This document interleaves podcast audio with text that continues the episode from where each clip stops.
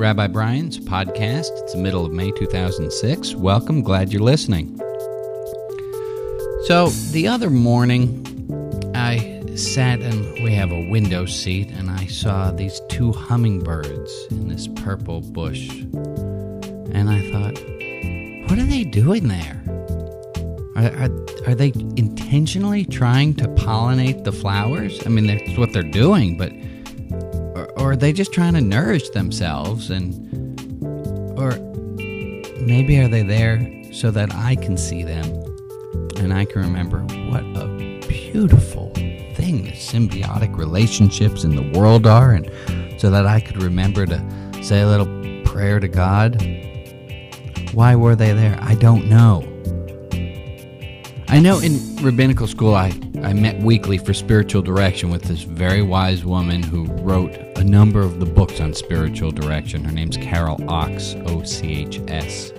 And one day I asked her a question which eh, you know necessitated a certain answer, which I answered, and then asked the subsequent question, and she said to me something that stayed with me ever since. She said, The answer received depends upon the question asked how true that is. The answer received depends on the question asked. There's something Ionesco uh, wrote, which was It's not the question that enlightens. I'm sorry. It's not the answer that enlightens, but the question. Oh, this is really hard because I want answers. I want answers. How can I feel safe?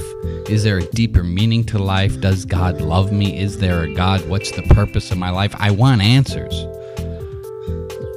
but I can't have them. There's a wonderful Rilke quote. Really want you to listen to this and hear it. It says the following I would like to beg you to have patience with everything unresolved in your heart and to love the questions themselves as though they were locked rooms or books written in a very foreign language.